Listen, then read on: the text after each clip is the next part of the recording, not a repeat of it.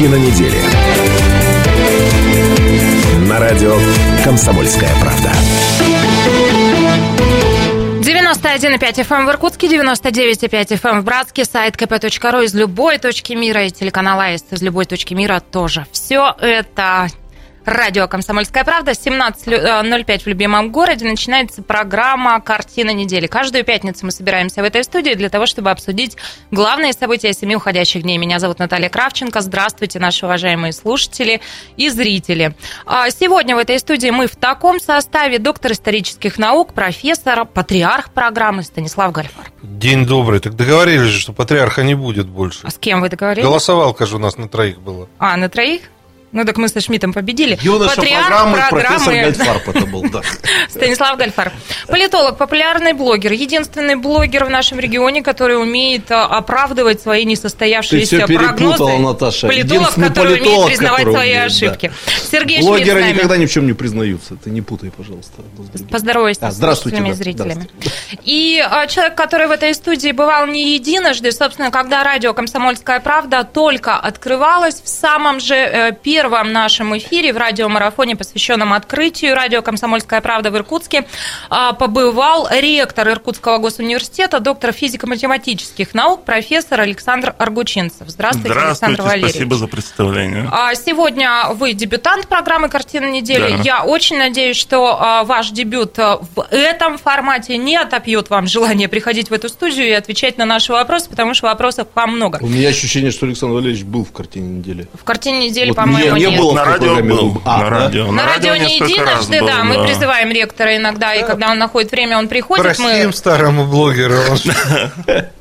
Ладно. Так, мне надо отбиваться, поэтому, Наташа, у меня сразу поправка. Мне кажется, мы неправильно делаем, что в последнее время говорим, как обычно, такое-то время в любимом городе, потому что я вот удостоверился, что нас слушают в разных городах Иркутской области. В любимом регионе 17.07. А вот не знаю, как лучше говорить, в любимых городах. В любимой Иркутской области 17.07 мы продолжаем. А, ну и так, уважаемые наши слушатели и зрители, мы обсуждаем главные события семи уходящих дней. Сегодня этим составом ведущих наметили обсудить вот что. Темы. Какие нужны уговоры, чтобы привлечь резидентов Торы? Тор – это территория опережающего развития, и правительство региона сейчас рассматривает различные механизмы. Вновь задумались о судьбе Торов, например, в Усолье Сибирском, да, и друг... Э, это все обсудим. Когда в товарищах согласия нет, мэр Саянска Олег Боровский написал заявление о выходе из Ассоциации муниципальных образований Иркутской области, и а, в этом случае я опять думаю о том, что бедная моя Иркутская область, ну что нас все мир не берет, все время какие-то каждую неделю поводы у нас появляются. Любимая Иркутская область, повторяют поправляйте, любимая Иркутская область. А я как сказала? А ты, а ты говоришь, бедная В перерывах область. потренируетесь. Ну, правда, давайте. У нас сегодня, правда, много тем, идем в хорошем темпе. Не поправляй меня больше, а сделаем домашнее задание. Хорошо, Сергей? Перспективы высшей школы, итоги вступительной кампании, куда пришли учиться. Ну, действительно, время уже подводить некоторую черту и посмотрим, что в итоге получилось за это лето. Черный пиар, кто и зачем принес гробы к зданию правительства. Памятные даты. 45 лет со дня смерти Александра Вампилова и 80-летие со дня рождения драматурга. Даю установку в Иркутск приедет Кашпировский. Это то, что мы наметили обсудить. 208-005, телефон прямого эфира. И а, Вайбер, WhatsApp, пожалуйста, присоединяйтесь с текстовыми сообщениями в чатах 8 925 13 85 85. Ну и так, я, уважаемые соведущие, вас призываю держать сегодня хороший темп, да, не, балаг... не балагурить, как мы это нередко Молчать здесь всю программу, я правильно понимаю? У нас с вами много тем. Давайте с Торов начнем. Итак, а, губернатор Иркутской области, а, руководитель региона Сергей Левченко заявил, заявил, что правительство рассматривает различные механизмы привлечения резидентов в территории опережающего развития, в том числе и под административным нажимом.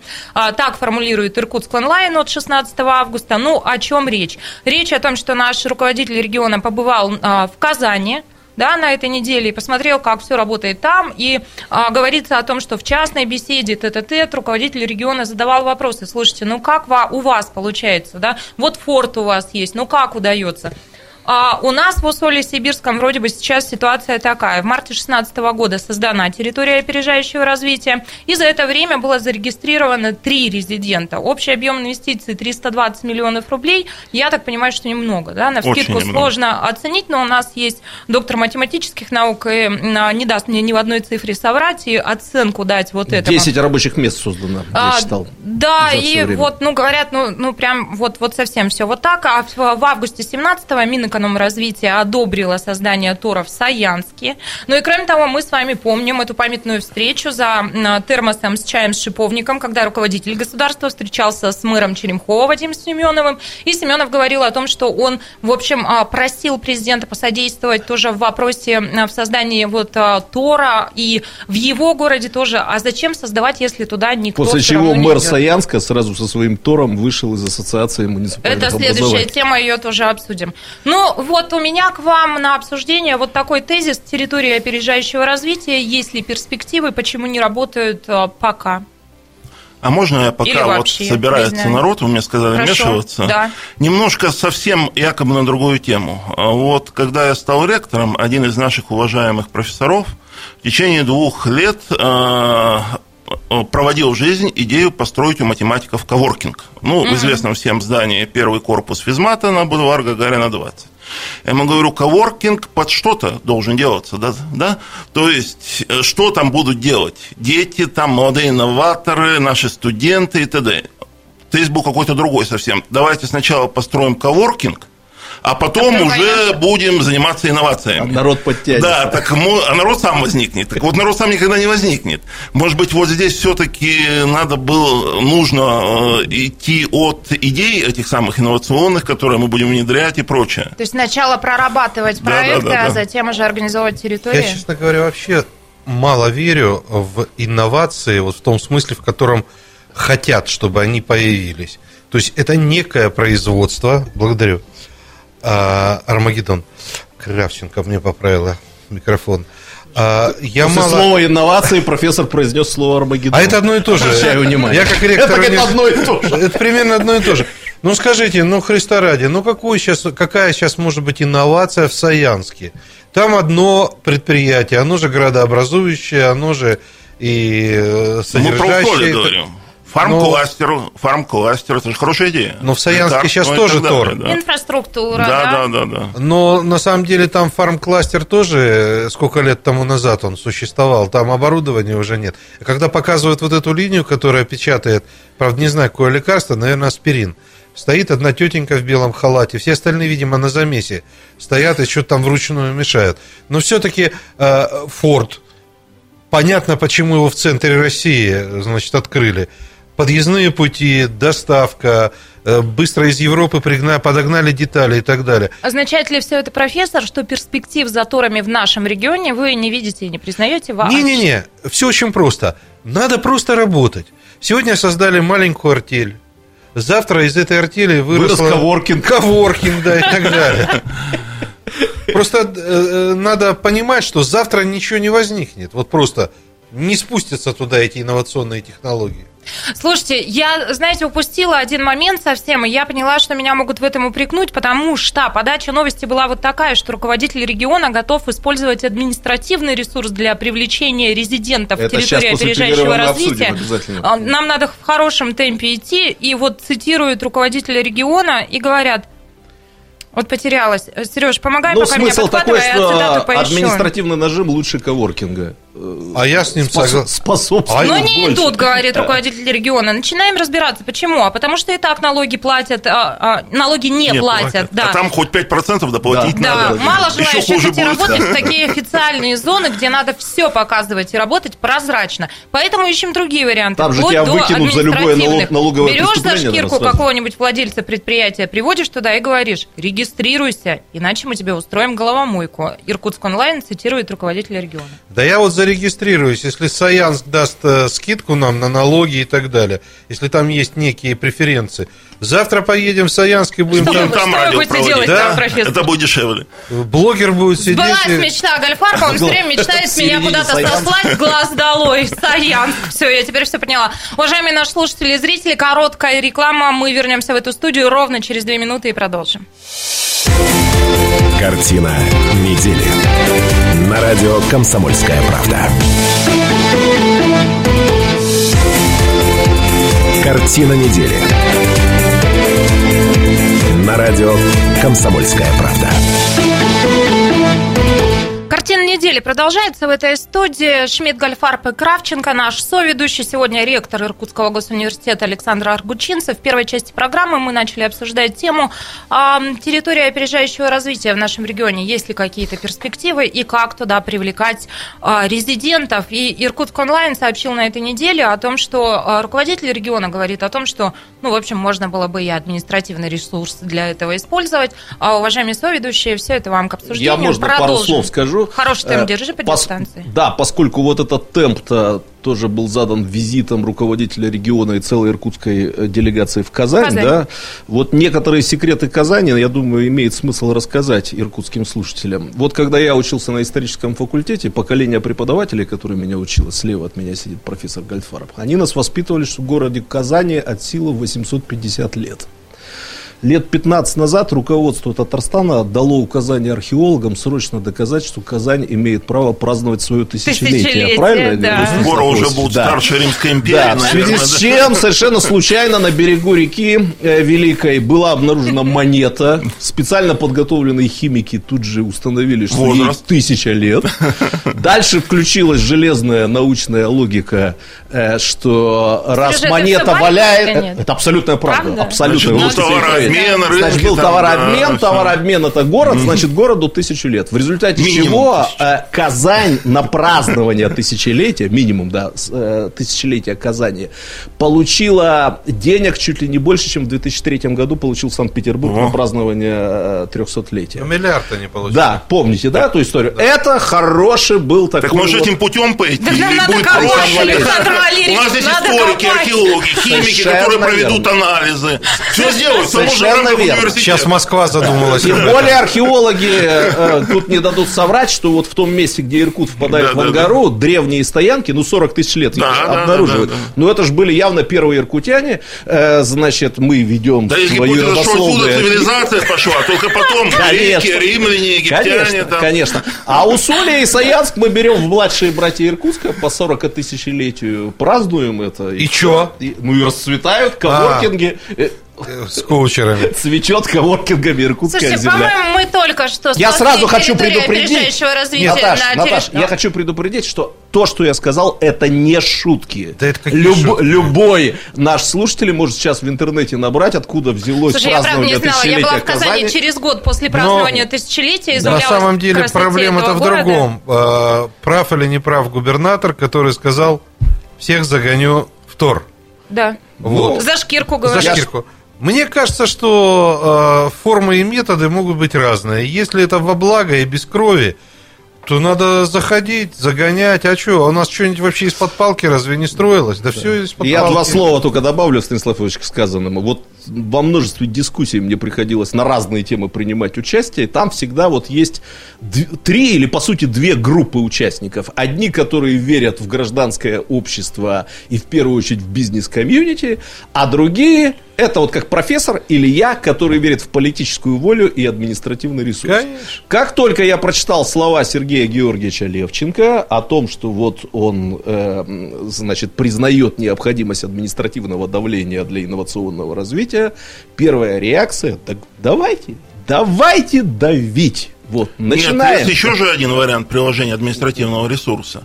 Не идут потому, что они не, те, кто существует, не платят налоги. А, да, вот это, Так- это ход математика, заставить их на Так свои... не загонять, Да. а вот и применить всю действующий, так сказать, проверы, проверчий фискальный карательный аппарат налоговых служб, полиции и прочее, для того, чтобы люди стали платить полагающиеся налоги. Согласен. И после того, как увидят, что там-то надо платить всего 5%, они сами туда уйдут. Погладить Слушайте, карательным да, да, да. аппаратом Это по головке. Сейчас да, вы да. гуманитариев всех в этой студии погладили по головке, да?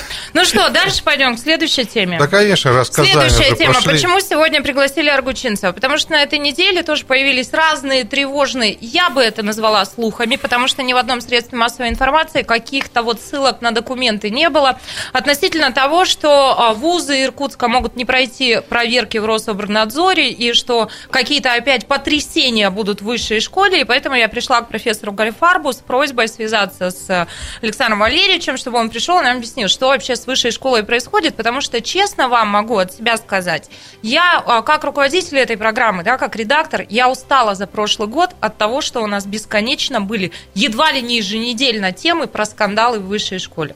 Вот что происходит, ну и потом порасспрашиваю вас еще про компанию, которая сейчас заканчивается. Ну, если кратко. Во-первых, я вот привык с документами э, и ссылаться только на документы. У нас есть СМИ, Александр Да. Валерьевич, которые в документах Да. не нуждаются. вы Аккредитация – это абсолютно стандартный процесс, процесс, который каждый вуз должен пройти один раз в 6 лет. Ну, по крайней мере, один раз в 6 лет. Он может заявиться и раньше на аккредитацию. Кроме того, есть такое понимание, как аккредитация отдельных направлений, отдельных укрупненных групп. То есть, если ВУЗ решил что-то в новое в этот промежуток в течение 6 лет создать, и действительно привлечь студентов, обучающихся тем, что им будут давать дипломы не вузовского, а государственного образца, то еще нужно пройти какую-то промежуточную аккредитацию, что, кстати, у нас было в университете в декабре минувшего года. А, Сейчас я специально просмотрел весь сайт специальной службы, это Федеральная служба по надзору в сфере образования и науки, сокращенно Рособорнадзор. Там публикуются абсолютно все документы. Аккредитация любого вуза начинается и заканчивается приказом. Опубликованы приказы о соответствующей комиссии. Аккредитация – это процесс. Он занимает по регламенту 105 дней. И Это не только те 5 рабочих дней, которые аккредитационная комиссия проводит непосредственно в ВУЗе. Это все 105 дней работают эксперты, анализируют сайт ВУЗа, анализируют заключения, данные экспертами. После этого вторым документом является заключение аккредитационной комиссии, в котором э, по каждой из основных образовательных программ делается вывод, соответствует ли эта образовательная программа действующим федеральным государственным образовательным стандартам или не соответствует. И по итогам этого заключения, наконец, Рособорнадзор издает приказ, который может выглядеть Обычная формулировка о переоформлении свидетельства о госаккредитации. Такому-то университету переоформить на следующие 6 лет по таким-то направлениям, специальности почему уже нет, будем привыкать правильно говорить, да, направления подготовки, и э, по каким-то отказать. Стандартной сейчас является ситуация, когда ВУЗ там из, допустим, 40 или 50, э, может быть, меньше, 20 укрупненных групп, по 18, скажем, получает госаккредитацию, по одной или двум не получает. В этом, в принципе, трагедии нет, потому что лицензия остается, она бессрочная. И ВУЗ имеет право вести образовательную деятельность, заново заявиться на аккредитацию, но минусы. Нельзя выдавать диплом государственного образца. Раз. Нельзя, э, юноши, молодые люди могут быть призваны в ряды вооруженных сил, они, отсрочка на них не распространяется. И если заочники, то э, им не будет предоставлен отпуск для вот этих сессий. Я не могу сказать, что это вуз. незначительные минусы. Я Диплом не говорю, что это незначительно, это существенный минус, но Конечно. речь идет о том, что это не трагедия, ее можно, так сказать, преодолеть, Ошибки заново, да, можно, да? заново подав. Что касается нашего Байкальского госуниверситета, сегодня я специально потратил два часа. Я прошу прощения, я только сейчас поняла, что я, по-моему, не обозначила сути, да, что, собственно, вот эти слухи, Да, которые да. появились а, в СМИ, они касались Байкальского государственного университета. Я еще раз подчеркну, что у нас есть СМИ, которые в документах не нуждаются. А я хочу сказать, Это что мы тоже звонили. сторона э, медийной Э, деятельности. Справедливости ради, мы позвонили сегодня в Байкальский госуниверситет с предложением встретиться и как-то эту ситуацию разъяснить. Разъяснить. Потому что у нас было гигантское уже количество звонков родителей, абитуриентов и так далее. Но они не пришли, отказались. Ну вот на данный момент на сайте э, Рособорнадзора стоит развернутое заключение по данному университету и по трем его филиалам. Заключение по университету занимает 333 страницы. где описывается каждая из основных образовательных программ. Ну вот, чуть больше, чем по четверти программ, четверти, а какие-то цифры вообще назывались фантастические, речь идет о четверти программ, стоит, э, что речь идет о несоответствии. Указаны причины. Э, некоторые причины выглядят объективно, по некоторым лично я бы как ректор даже попробовал поспорить, потому что спорная есть вещи и собственная причина. Но все это не ужас, ужас. Э, я не считаю пока это ужасом. Э, дальше по филиалам ситуация гораздо лучше. Допустим, филиал в городе Братске вообще не имеет ни одного замечания. И, Братск нас слышит, братьянам да, привет. и в значительно меньшем, хотя у нас там есть конкурирующий филиал, но я объективно буду говорить, наш филиал. Э, и достаточно хорошая ситуация даже по Устилимскому филиалу, который даже одно время пытались закрыть, и несколько несколько хуже, как я посмотрел по филиалу в городе Чите. Что дальше? Приказа еще нет. У вуза мы прошли эту ситуацию, почему я все хорошо знаю. Наш на исходе существования своего как самостоятельный вуз, педагогический университет, Восточно-Сибирская государственная академия образования должен был пройти аккредитацию. Хоть там было и два месяца до закрытия, обязан. Иначе mm-hmm. вот мы не можем учить. Приехала комиссия к ним, как независимый вуз, приехал, видимо, с настроем. Э, потому что ВУЗ, э, ну, по мониторингу самому Грохнуть. первому был неэффективный, и написали отрицательное заключение. Ну, пришлось мне поднять всех наших юристов уже нашего университета тогда, и нашли единственный выход – сняться с аккредитации. До издания последнего приказа аккредитовать, не аккредитовать, что-то аккредитовать, что-то не аккредитовать. ВУЗ в любой момент может сняться и подать через какое-то время заново. Что происходит с высшей школой в нашем регионе? Об этом будем говорить ровно через 4 минуты. Оставайтесь с нами. Картина недели. На радио «Комсомольская правда». Картина недели. На радио «Комсомольская правда». 91,5 FM эм в Иркутске, 99,5 FM эм в Братске, сайт kp.ru из любой точки мира, ну и вся область охвачена вещанием телекомпании «Аист». Э, меня зовут Наталья Кравченко. Еще раз здравствуйте, уважаемые слушатели и зрители. Продолжается программа «Картина недели» в любимой области 17.32. Ну, а в этой студии главные события семи уходящих дней обсуждают доктор исторических наук профессор Станислав Гальфарб, Добрый вечер. Политолог, популярный блогер Сергей Шмидт. Здравствуйте. Наш соведущий сегодня ректор Иркутского госуниверситета Александр Аргучинцев. Добрый вечер. А, и в этой части программы мы тоже продолжим. Кстати, а, пишут нам наши слушатели и зрители, а, сегодня интересно про вузы. Ну, мне тоже интересно, чем закончилась кампания. Об этом в этой ну, части в программы предлагаю поговорить. Правда, интересно посмотреть, какой срез. А, ну и, собственно, давайте продолжим обсуждать вот тему вступительной кампании. Какие-то итоги уже можно подводить. Я так понимаю, что, наверное, и итожить совсем еще нельзя. Коммерческий набор еще До идет? 28 августа включительно. Если говорить о бюджетных местах очных направлений бакалавриата, он продолжается то есть до 28 августа. Какие у вас ощущения и наблюдения? Есть. Я так понимаю, вы не отдыхали летом, вы не можете себе позволить Ни один пойти ректор в отпуск? принципиально Миноборнауки не отпускается в отпуск летом в приемную кампанию. Можно а вы даже пошли, если подпустили? Конечно. Да?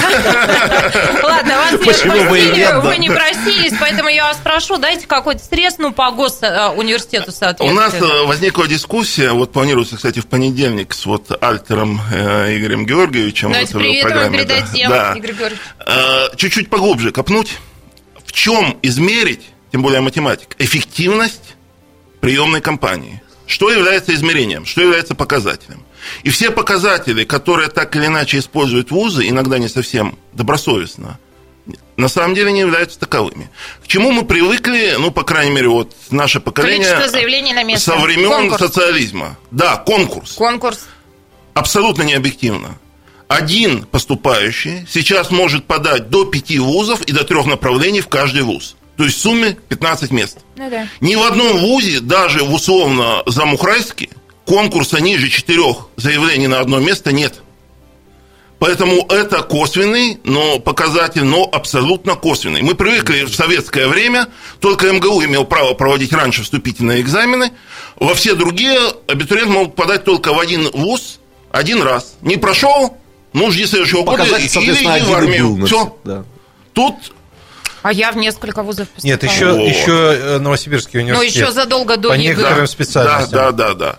Ну, вот была вот такая ситуация. Здесь я могу привести цифры о конкурсе, и здесь опять-таки есть э, не совсем правильные если чуть-чуть копнуть глубже рассуждения.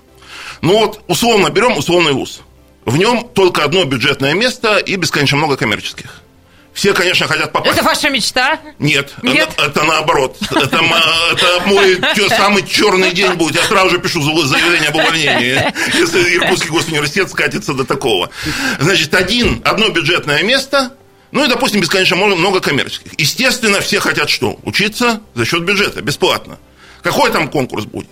Бешеный. Он может быть тысяча человек на место, две тысячи человек на место, да хоть сто тысяч человек на место. Это ВУЗ... примерно как у нас на кресло соведущего в картине Да, недели. и ВУЗ хвастается, вот на такое-то у нас направление был конкурс тысяча человек на месте. О чем-то говорит, о чем-то говорит. Но нужно при этом анализировать, сколько абитуриентов э, как физических лиц подали заявление uh-huh. в этом же ВУЗе. Вот у нас с этого года функционирует система 1С университета. Я каждый вечер получаю сводку сведений. Заявлений, допустим, на данный момент 21 тысяча почти по университету. Физических лиц 8 тысяч. Вот почти на три нужно делить, да? Во-вторых, сколько бюджетных мест на это направление? И, наконец, третье, не очень верное. Вот у нас наивысший балл ЕГЭ среди поступивших на мелким шрифтом или вообще не говорится, на бюджетные места. А если у вас всего одно бюджетное место, или два, или пять, или десять, ясно, что этот громадный конкурс преодолели только люди с очень высокими баллами ЕГЭ, оно будет выше. А почему-то при этом замалчивается потом, сколько вообще средний балл ЕГЭ всех поступивших. Ну вот скрыли вы все это лукавство. Ну скажите нам теперь, это как не лукавство. все-таки... Нет, это не лукавство, ну, это, отсутствие, это да. отсутствие единого показателя, который мог бы оценить э, эффективность приемной кампании в том или ином вузе. Все а эти как показатели. Ее все Но его нет, этого показателя. Его нет. Вот я перечислил это показатели, угу. они объективны, они существуют, они, они не косвенные, они прямые, их можно посчитать, их можно сравнить, угу. Но использовать даже все три вместе для оценки эффективности одного вуза перед другим неправильно. Я могу сказать только о тенденциях нашего университета, Иркутского государственного университета, по сравнению с прошлым годом. Ну, давайте так. Тенденции следующие. Год к году, профессор, да, да тенденции следующие всегда было проблемой для вузов, имеющих технические, инженерные и отчасти э, естественно-научное направление подготовки, так сказать, закрыть бюджетные места. Есть такой термин. Коллеги из политеха меня поддержат, потому что бюджетных мест, скажем, на техническое инженерное направление выделяется достаточно много, но который год воз и ныне там, все ректора сколько раз обращаются, давайте сделаем обязательным ЕГЭ по физике – или по физике и информатике. А основное третье ЕГЭ – это физика и информатика. Физика сложна, обязательно не является, сдает, ну, чуть больше сдавал, значительно больше в области детей, но все равно сдает около 30% выпускников школы. Второе. Математику разбили с прошлого года, э, выпускную на профильную и базовую. Э, как, ну, понятно, в школе свои интересы, многие учителя говорят, да сдавайте вы дети базовую. Ни на что это не повлияет, а на учителя это повлияет, ведь показатели да. учителя во многом оцениваются это вот этими правда. баллами по ЕГЭ. Результатами по ЕГЭ. И возникает, а потом этот ребенок, несмотря на все наши разъяснения, там, э, дни открытых дверей, публикации, сайты и прочее, я с этим набором могу пойти на экономику, менеджмент и еще на пару направлений. И все. Поэтому, а трагедия-то в чем? Ни один вуз не откажется, естественно, от своих бюджетных мест каждое бюджетное место, грубо говоря, это 100, там, 120 тысяч рублей в год государственного uh-huh. финансирования, все всегда пишут, что нам их не хватает, идет конкурс всероссийский и прочее. Во многом, я не говорю, что это везде и всегда, но во многом, особенно в региональных вузах, места на бюджет, бюджетные места, подчеркиваю, на э, инженерные, технические, отчасти специальности типа физики, там вот, вот таких вещей, занимаются, ну, грубо говоря, троечниками. А потом мы будем строить да, инновационную Россию, инновационную экономику. С людьми я ничего не говорю плохого. Но ну, а им даешь сложить две дроби, они складывают... Еще у нас кластеры и коворкинги. Да, числители отдельно складывают знаменатели, Логично. и потом получается все нормально. Слушайте, правда, серьезно, слабые дети приходят. Шмидт об этом как-то говорила, я ему не верю, потому что ну, он возрастной и брюзжит. Так вот, ситуация изменилась. Я об этом совершенно не так говорил, Наташ, я прошу прощения. А у я... него подборка всегда, я знаю, вот ЕГЭшных Я поправлю. Э, мои многолетние многолетние наблюдения, но, Александр Валерьевич, я не знаю, как вот глазами математика вы эти оцените, ну, гуманитария, да, сильные становятся сильнее, слабые, слабые становятся слабее. слабее. Да, прости, да, Сережа, вот. я тебя сильно упростила. А, да. про это речь. Так вот, да, тенденции. Впервые в этом году... выпадает, да. Впервые. В Иркутском госуниверситете не было никаких проблем с э, бюджетными местами по физике, химии, э, прикладной математике, много э, географии, гидрометеорологии и ряду других вещей, где даже иногда у нас были серьезнейшие проблемы. Более того, я специально распечатал, э, любой желающий может посмотреть приказы на зачисление на сайте университета. Так вот, первый этап, так называемый, когда мы должны были закрыть вот этот термин 80% бюджетных мест, этот приказ издан 3 августа, как и полагается, текущего года. Все они стоят приказы на сайте. Я специально посчитал э, средний балл ЕГЭ по физике и по химии и среди этих э, поступивших к нам в Иркутский госуниверситет. Так по физике 210, а по химии 205. Таких баллов у нас никогда не было. Ну, это много очень. Да, это есть. очень Обычно что там, 180, да. 170? Это да? очень хорошо, если 180, да? Да, да, да. Министерский норматив, я могу сказать, по мониторингу, ВУЗ считается неэффективным, если средний балл по одному ЕГЭ, э, ну, просто балл по одному ЕГЭ получается 60. 60 на 3 – 180. Угу. Вот 180 – та граница, в среднем по университету. Если университет ее не выполнит, он не выполняет этот показатель мониторинга. Для вузов, которые хотят претендовать на 5-100, вот эта программа вхождения э, минимум пяти вузов э, в сотню ведущих вузов по признанным международным рейтингам. Там требовалось для, только для того, чтобы ты имел право подать заявление, 65. 65 я умножаю на 3, уже 195 должно быть. А здесь у нас по физике 205, 210, э, по химии 205. Ну, я не говорю там про юриспруденции на бюджетные места, тоже можно было бы хвастаться, до 300 баллов доходит, но причины только что выше я озвучил. Вторая тенденция – Вторая тенденция, э, она началась в прошлом году, нынче развивается. Очень много абитуриентов, примерно третья часть, я говорю про Иркутский госуниверситет, сразу приносят нам оригиналы всех документов. Ну, да, это, это означает, что они доверия, изначально да. рассматривают вуз как основной, а не страховочный. Да. Ну и третье, мы ввели именно в этом году, это уже работа и ректората всего, и Центра информационных технологий, и многих-многих людей, ввели, э, он полноценную онлайн-подачу документа через личный кабинет абитуриента на сайте, где он видит всю свою историю, предысторию, результаты и прочее. Так вот, около 25% заявлений подано через онлайн-кабинет. Это очень для нас тоже важно. Слушайте, я ну, цифровое поколение Как, как мои родители в Тайшете бежали с котлетками к железнодорожной да, станции, да, да, пока да, я да, курсировала да. Красноярск-Иркутск да. всеми этими документами. Сейчас мы котлетку носили тебе в личный кабинет. на диване, да. но имея хотя бы что-то, чем сканировать, а сейчас даже смартфоном можно сканировать, оформить, да, ну, документы. Вы довольны в целом? Э, рано пока обсуждать итоги, я повторяю, 28 у нас завершается. Тогда позвольте, я вам задам, у нас немного времени да. в этой части программы, позвольте, я вам задам вот такой вопрос. А, Александр Аргучинцев, вам сейчас 17-18 лет, и вам надо подать а, куда-то документы. А, но при этом уже весь ваш бэкграунд с вами, ну, в смысле, опыт, знания, да, и какие-то представления об этом мире. Вот вы куда пошли сейчас? А, к сожалению или к счастью, ну так сложилась жизнь, что сейчас решающим играет ЕГЭ. Вот известный всем э, ректор Московского государственного университета, академик Российской академии наук э, Садовничий, Садовничий заявил, что если была система ЕГЭ, он не только не стал бы ректором, он никогда бы не поступил в Московский государственный университет. Я этого не слышал. Серьезно? Это его серьезнейшее заявление. Потому что в ходе э, значит, приемных экзаменов математика устно, оценили не столько формальность его ответов, сколько нестандартность ума, э, нестандартные способы решения задачи. А сейчас в ЕГЭ это часть Б. Пишешь просто ответ – и машина проверяет ответ компьютера. А как ты пришел, как, да. Ну, а какие да, есть часть С еще, которая проверяет. Часть С есть. И я могу сказать еще, что вот у нас э, была эпоха, это 70-е годы, когда было двойное образование, можно было продолжить. Лучшим выпускникам, не выпускникам, третье, курсникам или четверокурсникам Иркутского госуниверситета было позволено продолжить образование в МГУ. Ну, за счет бюджета, естественно, mm-hmm. тогда это. И вот один из моих знакомых, это видный математик Антипин Анатолий Сергеевич, сейчас он ведущий ведущий научный сотрудник э, вычислительного центра Академии наук в Москве. Э, значит, а там тоже было какие-то экзамены требовал все равно в Москве.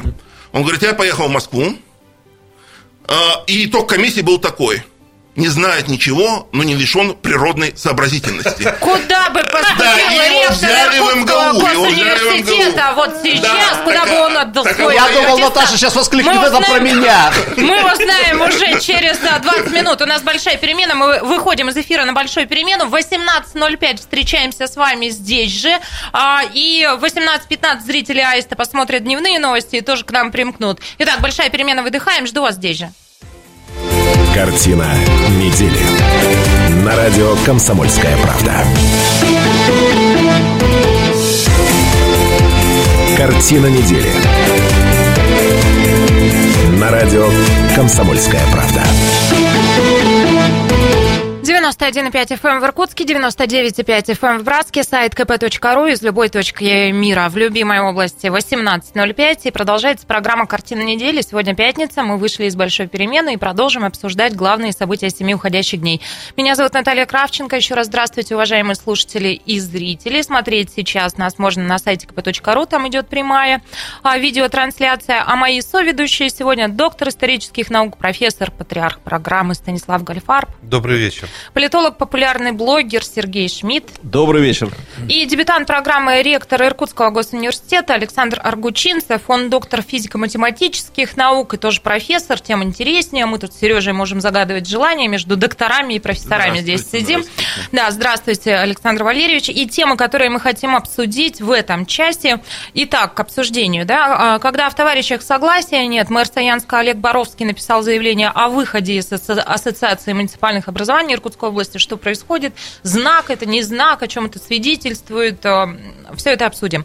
А, Поговорим про акцию, кто и зачем принес ну, гробы к зданию правительства Иркутской области. А, Разумеется, поговорим про памятные даты. 45 лет со дня э, смерти Александра Вампилова и 80-летие со дня рождения драматурга. И даю установку, в Иркутск приедет Кашпировский. Это все будем обсуждать в этом часе. 208-005, телефон прямого эфира. Пожалуйста, присоединяйтесь. А, Вайбер, WhatsApp 8925 13 85 85. Ваши сообщения буду зачитывать. Я сразу для радиослушателей скажу, чтобы они не бросали нас слушать и дослушали до Кашпировского. Уникальную обнаружил э, вот феномен. Люди путают Кашпировского с Чумаком. С Чумаком, да. Э, ну, Ну, одно спрашивают время, с банками было, приходить, да, без да. банок, да, да, да, А вообще это две разных стилистики. Да. Ладно, об этом поговорим. Пока вопросы к ректору поступают в социальных сетях. Мы анонсировали появление Аргучинцева в этой студии. И вот такие а, приходят вопросы. Олег Соболев – это наш постоянный слушатель и зритель. А, вот что пишет. Наташа, было бы интересно узнать про целевой набор. Андрей мой, это сын Олега, а, в МГИМО поступил в свое время, а в ИГУ нет. Все места были заняты двоечниками, э, целевиками. Я уточнила, речь идет про 2010 год. Как-то прокомментируйте, Так, пожалуйста. ну я уже радуюсь, что за 2010 год я ответственность, Ответственность не несете. Ну, Это ситуацию уже хоть что-то. По крайней мере, за учебную часть. За учебную, за науку ну, отвечаю в полном масштабе. А, Что я могу сказать? Да, действует федеральное законодательство, согласно которому до 10% мест по определенным направлениям и специальностям могут быть отданы под целевой набор по заявкам организаций, предприятий, муниципальных, э, региональных органов власти и прочее, прочее, прочее. Здесь как раз одной из задач, которая ставится перед нашим университетом, является более активная работа. Э, Университет расширился, к нам поступают заявки на целевые места по учителям э, всевозможным из сельских районов, от конкретных, э, допустим, структур властных, э, региональных, управленческих. Э, Есть и такие моменты, что э, тут скрывать-то нельзя, что так или иначе, особенно в каких-то таких небольших населенных пунктах, э, через вот эту систему хотят обеспечить безболезненное поступление на бюджетные места каких-то своих знакомых, родственников и так далее. Здесь нужна совместная работа, связанная с тем, что именно на эти места должны поступить квалифицированные люди, а лично мое мнение вообще против вот этой категории. Александр Валерьевич, я Целевиков? Да. Почему? Э, Потому Ровно что... поэтому? Или еще есть И причины? поэтому, и потому что, ну, может быть, эта система когда-то шла от социализма, она была оправдана в то время, но тогда было и распределение почти обязательное. Сейчас нужно, наверное, все-таки говорить по-другому, э, говорить о комплексных вещах, я за комплексность. Не говорить о том, что у нас вот в такой-то селе или вообще в сельских районах Иркутской области не хватает 60% учителей, а их всегда при продолжении вот этого инерционного подхода будет не хватать. Э, Попавшие в город люди э, часто тут и остаются. Да? Тут нужно делать соответствующие условия и кнут и пряник, да, и административные методы в том числе. Государство уже тратит более 100 тысяч э, рублей э, в год только на подготовку одного учителя. Умножим там, допустим, на 4, на 5 по двухпрофильным э, даже бакалавриат э, системам обра- образования у нас 5 лет, только бакалавриат учитель, да, уже полмиллиона чисто. э, вытекает. И вот здесь вопрос эффективности, эффективности использования бюджетных денег, эффективности работы вузов. Вуз же не сама система, сама в себе, работающая сама для себя, она должна работать на регион. Э, поэтому, может быть, я бы оставил целевые места, они есть и такие, за теми органами, которые требуются спецподготовка. Здесь тоже Например? секрета нет. Ну, например, ФСБ, Мгм. которым требуются э, специальные люди, которые они готовят изначально, и у нас получают юридическое образование, допустим. силовые да. структуры Силовые целом, да. структуры, да, что-то другое. Ну, распространять эту практику на большое количество направлений специальностей, мне кажется, это устаревший подход. Ну, это лично мое мнение. Да, спасибо. Коротко добавлю, а, особенно Серёж, я может, с вами полностью слушатели согласен, сейчас секундочку. Мгм. Вот когда чиновники, просто управленцы да, занимают да, да, эти да, да. э, места, да, целевые, да, мне да, кажется, да. это просто действительно порочная Да, практика. да, да, да, да. Я предложила пойти к следующей теме. Я как-то вас настраиваю, уважаемые со- соведущие, бодро идти по дистанции. Следующая тема вот такая. Совсем немного времени у нас остается, поэтому репликами просто обменяемся. Скандал, не скандал, как это расценивать, бог его знает, но мимо пройти невозможно, потому что все-таки события. Мэр города Саянска Олег Боровский написал 15 августа заявление о выходе из Ассоциации муниципальных образований Иркутской области. А, СМИ растиражировали эту историю. Вообще свое заявление Боровский опубликовал в а, социальной сети Facebook, и он говорит о том, что он не видит смысла состоять в ассоциации, которая не выполняет свои функции, не оказывает содействия мэрам а, в решении вопросов взаимодействия муниципалитетов и регионального правительства. Но такое объединение мэрам не нужно, написал в резюме Олег Боровский. Ну, как вам кажется, когда я беру это в обсуждение главных событий семи уходящих дней, не переоцениваю ли я а, произошедшее? Что скажете? Тут Сергей Федорович все карты в руки. Политолог, вот пусть покажет себя во всей красе. Ну, давай, отдувайся, Серёж. Нет, ну есть вещи, которые известны не только политологами. Это низкая договороспособность представителей иркутских элит, э, традиционный раздрай, противоречия, Почему-то на меня он смотрит при этом. Вот, э, со всеми договариваемся. Руководитель Я имею в виду, Александр, что это, про это все знают. Политологи, не, по- не политологи. Там достаточно пересчитать количество губернаторов в новейшей истории э, Иркутской области, и все станет понятно. Тут, правда, ситуация, судя по всему, совсем нехорошая, поскольку на такой, ну, скажем так, системный конфликт и политико-культурную традицию наложились, видимо, еще взаимные личностные обиды. Вот это вот чувствуется. Все как всегда. Сейчас, благодаря Фейсбуку, э, некоторые молодые политики, а господин Боровский молодой политик, он бизнесом занимался до 2014 года, стал мэром в 2014 году Саянска, они позволяют себе довольно откровенные вещи писать в социальных сетях, поэтому я так поглядываю иногда в Половину его чиновников в аккаунт. соцсети погубят, а вторую половину Совершенно верно. Я сейчас. Быстро распространяется. Вот Да. что обиды, вот Да, обиды очень да, да, быстро да, по да, да. соцсетям А это разлетаются. всегда чувствуется Да, да, да. такая, что человек пишет во взвинченном состоянии. Сразу хочу сказать, что чувствуется, что он пишет сам. Видимо, нет еще какого-то опыта, ну, как бы, проявления сдержанности. Поэтому, по-своему, это такой вот интересный сюжет. Э, И, судя по всему, в ближайшее время, э, да, чтобы стало понятно, речь идет о личностном конфликте между двумя мэрами. Мэрами и. Черемхова и мэром Боровским, да. Э, Ну, вот так вот получилось, что с одной стороны, когда он это сделал, с одной стороны, нашлись люди, которые сказали, ага, позавидовал встрече Семенова с Путиным. Ну, раньше бы написал до Путина. Ну, сильно Было просто, бы круче. нельзя так объяснять. А с другой стороны, другие сказали, посмотрите, какой молодец, не побоялся, этот, Что он с значит, с Путиным Путиным, чай пил, а я вот, да. а я вот взял и вышел. Ну, Так что тут Шекспир скорее, чем А я- политология. Профессор, 20 Да. секундочек. да, Профессор как шекспировед. Дело в том, что. Саянск это особый город. Это город, который все время получал очень хорошие преференции от э, Саянским пласта. Сейчас эта лавочка немножко закрывается, и там начались реальные проблемы. А, ну, А вот реальные проблемы, они всегда тянут за собой какие-то реальные выступления, в том числе и с, брони- с броневика. Поэтому я думаю, что может быть и этот шанс. Ну, а наша лавочка точно не закроется. У нас перерыв всего лишь в две минуты. После возвращаемся в студию и продолжим обсуждение главных событий семи уходящих дней. Картина недели. На радио «Комсомольская правда». Картина недели. На радио «Комсомольская правда». 91,5 FM эм в Иркутске, 99,5 FM эм в Братске, сайт kp.ru из любой точки мира и всю область покрывает вещание телеканала АИСТ. Это программа «Картина недели». В студии Наталья Кравченко. Еще раз здравствуйте, уважаемые наши слушатели и зрители. Смотреть нас можно на сайте kp.ru, на АИСТе. Зрители АИСТа, вам отдельное здравствуйте. Вы теперь вновь с нами, посмотрели дневные новости. Ну, а мы продолжим обсуждать главные события семи уходящих дней. Сегодня это делаем в таком составе.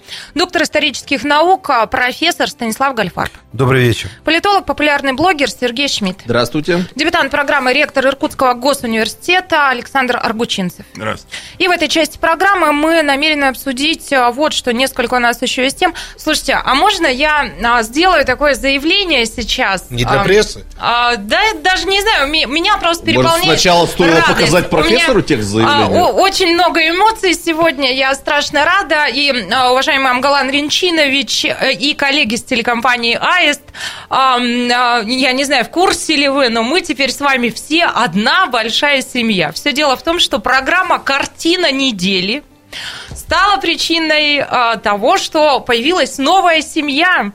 А, Сегодня законным браком сочетались звукорежиссер радиостанции «Комсомольская правда» Лали Лобанова. Я тебя поздравляю, моя курочка. И технический директор телекомпании «Аист» Иван Янкевич. Познакомились они, когда мы сочиняли вот этот совместный проект с телекомпанией «Аист». Лали, ну, так совпало. Я тебя от души поздравляю. Ам, Прости, что ты работаешь в этот день. Я но это хочу призвать всех решение. молодоженов э, выходить на рабочие места в День А я. Лали, дай сама себе фанфарки. Брать я пример с. Лали, да. Поздравляем. А я, тебя хочу, и Ивана. а я хочу сказать, что по договору брачному теперь 30% площади Аиста отходит комсомольской правде. Так что ждите нас со своими столами. Собственно, Как, профессор Колым, что ли? Гальфарб, видимо, составлял брачный Ну, договор Вы для не этой поняли, пары. вы за Лали должны будете приданное А у нас все Это мы по-другому. своих 30% Да. площади еще отдадим. От вашего кабинета, не будите лихо, а лихо зовут Амгалан Ринчевич пока, но тихо. Вот в гости к нам не приходит, ваших Лаля, у не него там диванчик хороший А есть. я могу добавить, вот э, с нас требуют от вузов исчисляемых результатов своей деятельности. Конкретный исчисляемый результат сотрудничества.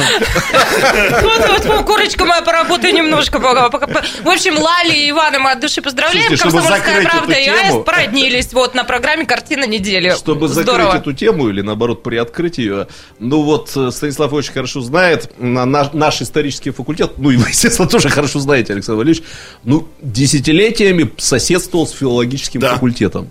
Никто не может понять, почему. Ну, кстати, Наташа, может быть, знает.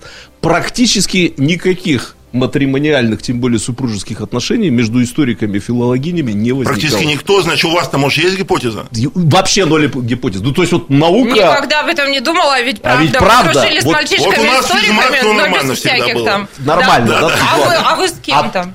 А дело в том, что, по крайней мере, когда я учился, и в У вас, течение ли, многих последующих... были Да? Да? Я, у нас в группе вот было Две? два мальчика всего, а все остальные девочки. Нет, У- у мат- математически достаточно. Все, девичий получили ответ, почему физики. Аргучинцев Да, да, да. пошел вот на этот факультет. Да. Да. в прошлой части программы мы не добились, куда бы он пошел сейчас, но чую, что туда. Ну, вот такое вот явление имело Сейчас место быть. изменилась там Да. ситуация. Сейчас, Гендерная. да, филологический факультет сейчас увезли от нас, Да. поэтому вот с психологами. Ну, у вас что, психологи Да, там? Будем наблюдать. да. Э, Будем наблюдать. Продолжим ну, а на этой наблюдение. Неделе я должна идти к темам. Сегодня многое у нас к обсуждению. На этой неделе очень многие с разными полярными эмоциями а, наблюдали на Ютубе ролик, в котором а, мужчина в костюме, ну, смерти, как ее принято изображать там в фильмах и мультфильмах, да, а, вез на веревочке а, четыре ящика, которые по форме напоминали гробы. Вез он все это дело к зданию правительства Иркутской области. В общем, привез, его там пофотографировали. И по словам значит, задержанные якобы проводили акцию в память о погибших год назад детях в Черемховском интернате. Тогда была такая история, что в Черемховском психоневрологическом интернате погибли четверо детей, было очень много проверок, и вроде бы каких-то там вот виновных не нашли. И вот как сам организатор этой акции Денис Букалов а, утверждает, а, они на это пошли для того, чтобы напомнить о той ситуации. И позже э, этот организатор акции записал видеообращение, где рассказал о мотивах поступка, ну, что, собственно, это было сделано для того, чтобы привлечь внимание к той самой ситуации. И он отрицает всяческие обвинения в том, что это была попытка сделать, э, ну, какой-то черный пиар. Давайте его послушаем. Это был не черный пиар, как многие там говорят и где-то в комментариях пишут. Мне этот пиар ни к чему, как бы я до последнего момента вообще не хотел быть никакой там медийной личностью. Но меня вынудили средства массовой информации просто написать это обращение и как бы выйти, в принципе, в свет, чтобы очистить свое честное имя. Ну, это вам, вам все к обсуждению. Я, честно сказать, даже не знаю, какие еще вводные вам дать. Вот сами как хотите, так это и обсуждайте, трактуйте, оценивайте. Ну, поскольку до выборов еще далеко, а черный пиар видимо, тут не светит, а вот то, что... Вот как раз то, что недалеко до выборов является, Первое, кажется, это одной из 10 причин сентября, того, да, что произошло. это Ну, это Нет, такие- речь даже о 18 не, не туда, при- не туда типа привез. А Я-то немножко верю в такие мистические штучки. Лучше бы он не будил это лихо, потому что э, вот, э, вот, вот я все сказал. Ну, я что бы мог добавить? Э, Вообще, он всегда может сказать, что это вот такой вот акционистский поступок, акционистское искусство. Вы знаете, что э, Мы знаем примеры. подобные пляски в храмах, искусства. прибивание, извините, гениталий Да. к брусчатке Красной площади, все это создавало, выражаясь модным московским молодежным языком и московским и молодежным хайп такой, да. Сейчас вот многим людям хочется этот хайп ухватить, создать, ну, выражаясь старым языком, шумиху как- какую-то создать. Ну, понимаете, не пойман, не вор. Мы вынуждены верить тому, что говорит этот человек, что он никем не был нанят, что он никем не был ангажирован. Ну, тем не менее, я так очень осторожно, оценочно выражусь, что действительно это похоже на исполнение некого заказа, связанного с политическими информационными войнами, которые существуют в нашем регионе. Ну, мы вот в предыдущем ломте Да. уже сказали о том, что они всегда существовали и пока конца и края им нет. Ну, а второе мое оценочное суждение, опять же, на уровне предположений, это вот, профессор, к тому, что вы сказали, я цепляюсь, что, возможно, таким образом перед грядущими уже в 2018 году выборами в законодательное собрание некое, что там, маркетинговое, пиаровское агентство предлагает свои услуги, заявляет о Вот, себе. вот мы можем это. Да, да. Не все это я могут. сейчас, чтобы вот правильные акценты прозвучали, не, на это похоже. Я без всякой уверенности об этом говорю. Это не утверждение. Но, в принципе, вот так делаю. Чего уж Мы тут, наверное, таить, да. утверждать ничего не можем, потому что у нас нет никакой информации, кроме той, что этот человек рассказал в своем ютубовском ролике. Ну, верить ему, не верить, ну как мы Но- тут можем решить? Ну, то есть потенциальные заказчики, Ну, да. которые, может быть, востребуются, э, э, для которых, может быть, будут нужны такого рода акции. Ну, политика дело нечистое, это понятно. И, наверное, такая потребность возникнет. А они узнают, что вот есть э, Я бы еще- Иркутске люди и человек, который, в принципе, выполняет Я бы еще работу. добавил, не только нечистое, но еще и дороговатое, потому что господин сей залетел на четвертачок, его оштрафовали за то, что он вызвал И, негативные кстати, эмоции. не, не готов он платить этот штраф. Он говорит, что будет обжаловать решение, потому что он сутки пробыл в изоляторе, в а, спецприемнике, и, дескать, свою вину уже, ну, как-то вот э, искупил, да? Ладно, посмотрим, с чем там... э, Александр Валерьевич, что-то хотите об этом А я сказать? вот э, невольно взял на себя такую роль. Вот у нас тут историческое лобби, да, из двух историков. Наталья журналист, да? Да. А я вот с точки зрения математики. Вот давайте возьмем город Москву. Ну, население грубо 10 миллионов человек, да? Один процент э, из него составит 100 тысяч, одна десятая процента 10 тысяч, одна сотая процента тысячу, одна тысячная процента, э, ну, соответственно, 100 человек. Это я к тому, что если в Москве э, мы захотим организовать какое угодно общество, с какой угодно тематикой, то, по крайней мере, одна тысячная процента там 100 человек найдется. Хоть любители э, розовых кроликов э, с длинными ушами и длинным хвостом. И в таких больших городах, как Москва, уже не вызывает даже, э, что вот 100 человек выступают с какими-то требованиями. Ну, мало ли всяких. Я не говорю только Москва, Нью-Йорк, то же самое, да, э, и многие другие большие города. В Иркутске, который, ну, примерно в 20 раз меньше Москвы, э, если 100 эти мы разделим на 20, уже будет 5. Или вообще ни одного. И каждое такое вот событие именно в таком региональном городе вызывает какое-то резкое э, обсуждение. Вот этот хайп-то и происходит. Тема Да, недели, да, да. да. То есть, все-таки я бы сказал, что это какие-то региональные вещи, и, возможно, еще в силу летнего периода нету такого потока информации, который идет другие месяцы, а может и специально выбран этот период, да, чтобы прозвучать, вот прозвучать Уж всеми способами. Вот тут сомнений быть не может. Сейсмический разлом у нас. Уважаемые слушатели и зрители, я страшно рада, что сегодня у нас гуманитарное крыло и крыло с точными науками, потому что, ну вот, по-разному мои соведущие смотрят на одно и то же происходящее. Мы и дальше посмотрим и обсудим главные события семи уходящих дней. Все это через 4 минуты. Оставайтесь с нами. Картина недели. На радио «Комсомольская правда». Картина недели. На радио «Комсомольская правда». Картина недели продолжается. Каждую пятницу мы собираемся в этой студии для того, чтобы обсудить главные события семи уходящих дней. Меня зовут Наталья Кравченко. Еще раз здравствуйте, уважаемые слушатели и зрители. А мои соведущие сегодня Станислав Гальфарб, Сергей Шмидт, дебютант программы ректор ГУ Александр Аргучинцев. Соведущие еще раз всем вам здравствуйте. И в этой части программы мы хотим поговорить о том, что сразу две памятных даты на этой неделе. Завтра отмечается на 80-летие со дня рождения Александра Вампилова, ну а накануне отмечалось 45 лет со дня его смерти. Но про Вампилова можно много, наверное, говорить. Кто-то называет его самым выдающимся литератором, рожденным нашей областью, нашим регионом. Я вот из таких. А, считаю, давайте номер один. минутку сейчас вот а, вспомним. Знаете, это тоже известная очень история. Записные книжки Вампилова, да, где он помечал какие-то вот мысли себе. Когда я поступила в госуниверситет, о котором мы достаточно много сегодня говорили, а, мне на первом Который курсе- закончил Александр Вампилов. который закончил Да, Александр на Вампилов. Административном корпусе. на да, первом курсе подарили находится. блокнот, какая-то у нас была конференция, я участвовала, и первый мой вот подарок от госуниверситета, это был как раз блокнот, в котором были мысли из запи- записной книжки Вампилова. Поэтому вся эта история мне близка. Давайте сейчас послушаем для настроения, а затем будем обсуждать.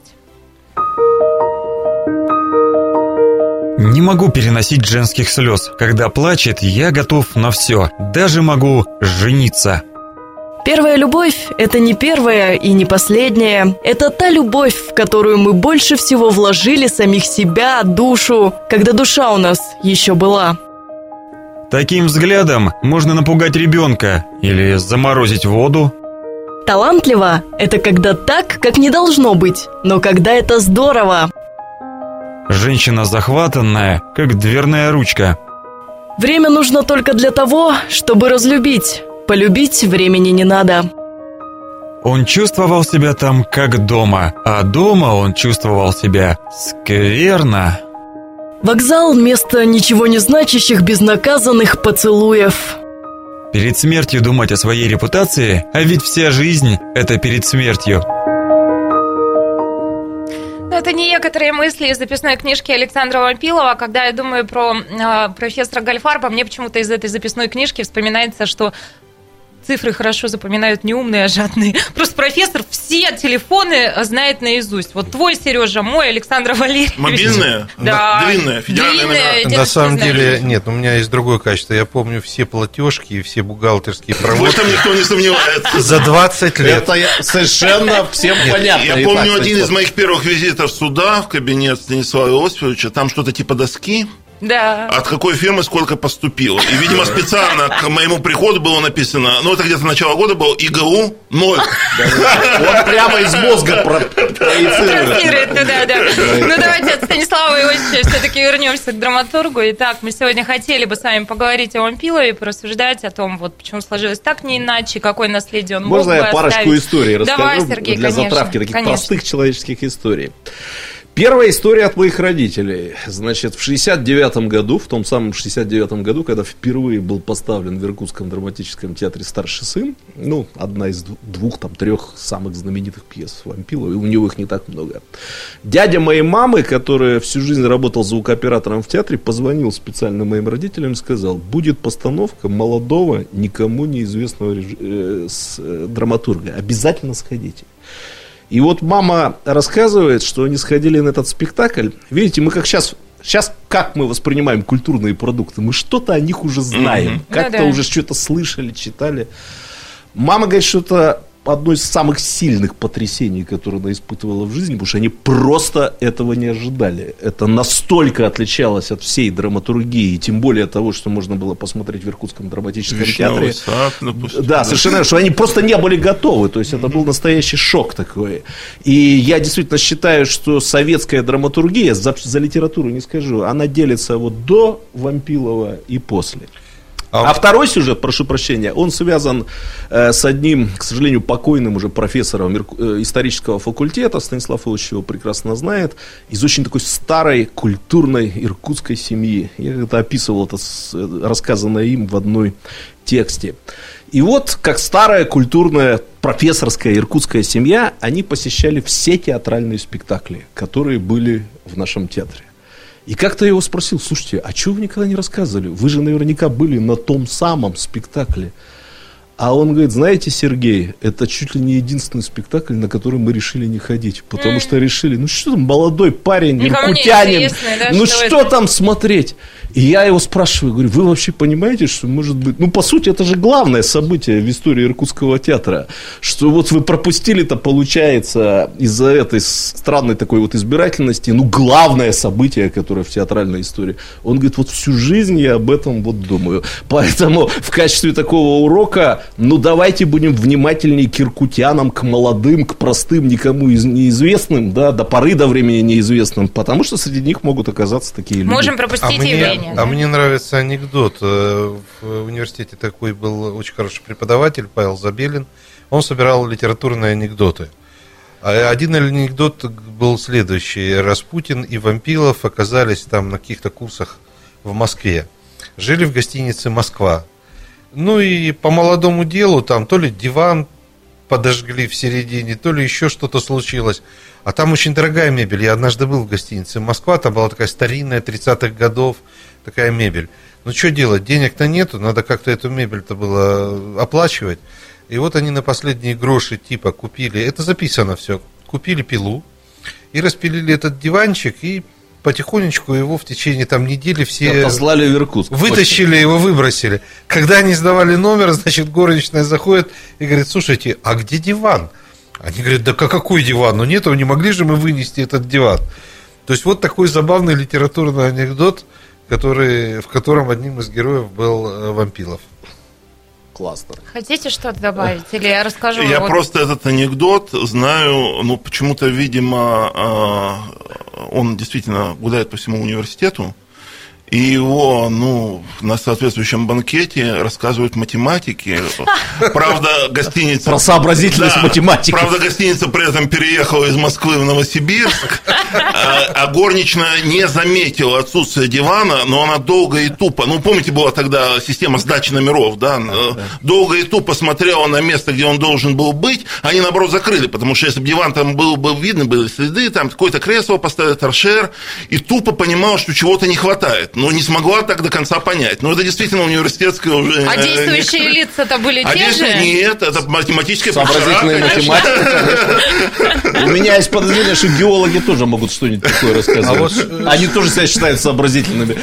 А, Ну вот, э, понимаете, для меня очень интересно вот этот вообще феномен э, гениальности. Да, все говорят, что и Вампилов, и Распутин это гениальные литераторы, и это так.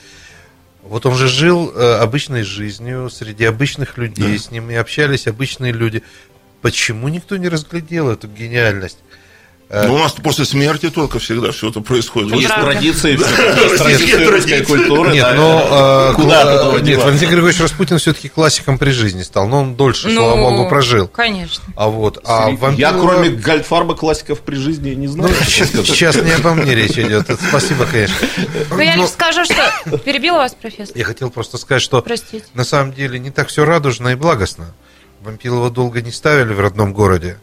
А И вот- не только в и родном многие- городе. Ну, про другие города бог с ним. И те, которые подчас э, и сейчас заявляют о его гениальности, они-то и были одними из первых, которые вот относились к его творчеству достаточно скептически. И вот так Ну, вот случается. так оно и бывает. А Я вот- лишь добавлю, да, для информации.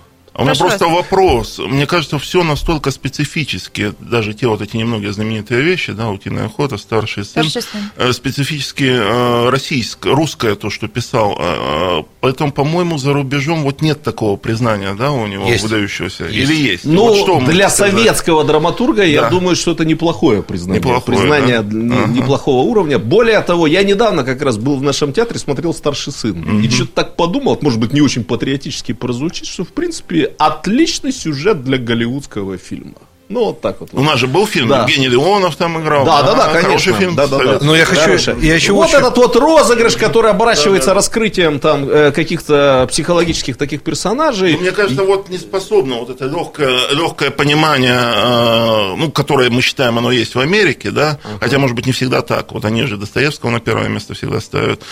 Э, Вот И очень, очень много не поймут, не поймут вот подспудно то, что спрятано А, за ну, внешним, конечно. за внешним завлекательным сюжетом, да. Конечно, конечно. А я еще хочу добавить следующую вещь. Многие герои вампиловских произведений, ведь он э, брал из э, реальных персонажей, это которые понятно. были, работали в нашем опять И же у родном нас интересный есть Там- профессор, биолог, который при каждой встрече, я вот тот самый сын, э, Да. про него говорит. На радио «Комсомольская правда» все эти дни в а, межпрограммке, так называемой, а, идут как раз а, фрагменты звуковые из постановок по пьесам Вампилова. И когда мы с ребятами готовили вот это все, и старший сын, вот помните, это кульминация, когда как раз то, о чем вы вспомнили, вот этот постанов... а, фильм, а, Фильм, где да. Леонов, боже мой, ну это же рвется просто душа. И когда вы говорите о том, что вот, ну, за внешней сюжетностью, да, вот эта многослойность э, и драматургия, она кому-то будет не ясна, это правда. Ну вот э, мы смотрели, И, и мы слали И рыдали. музыка Рыдали. Рахманинова моя любимая, из Рыдали. С другой Рахманинова стороны, звучит, да. многослойность очень интересна. Интересно разным слоям, это тоже важно. Да? Для Я более того скажу, если мы вспомним писателя, «Старший да. сын», но Да. это режиссеры Да, сами да, да. говорят, там, может быть, для зрителя это не всегда видно, это пьеса, которую можно ставить таким образом, что минимум 3-4 персонажа будут оказываться главными. Вот у нас была постановка э, «Старшего сына», просто ее назвали «Сарафановы», потому что главным сделали Сарафанова. В другом варианте, там, главным может быть Бусыгин, там, в третьем варианте, это там девушка, я забыл, там, за которой они все ухаживают. Вот, это высший пилотаж драматургии, это вот из американцев Тенниси Уильямс вот этим был силен. То есть, когда, в принципе, несколько персонажей, на них можно делать акцент в зависимости от выбора э, режиссера. Ну, как вообще в постановках что это светом обыгрывается, да, когда высвечивают, вот сейчас на авансцене этот. А, ну, я хотела, мне правда было очень интересно вас, уважаемый соведущий, как старших товарищей, послушать, а, чтобы вы мне рассказали про Кашпировского и про то, что происходило, да, и, и что это было вот тогда. Но мы уже не успеем. Кашпировский приедет к нам а, Приедет, в обсудим его сентябре, тут, да. октябре, и ближе ко времени еще обо всем об этом поговорим, потому что я покопалась в своей памяти, из детских воспоминаний я а, в семье что-то вот ничего такого А не тазики помню, не но... помните у, У Чумака. У Чумака. А, Тоже не помню с детских воспоминаний, но, Слушайте, в общем, еще поговорим. Но если есть секунда, однажды уже нету секунды. Уже нет, На прощайте. однажды замолкаю. Уважаемые слушатели и зрители, на сегодня это все. Мы передаем микрофон нашим московским коллегам. Сами идем отдыхать. И вам желаем славно отдохнуть, теплого вам радостного вечера пятницы и хороших выходных. До свидания. Картина недели. На радио «Комсомольская правда».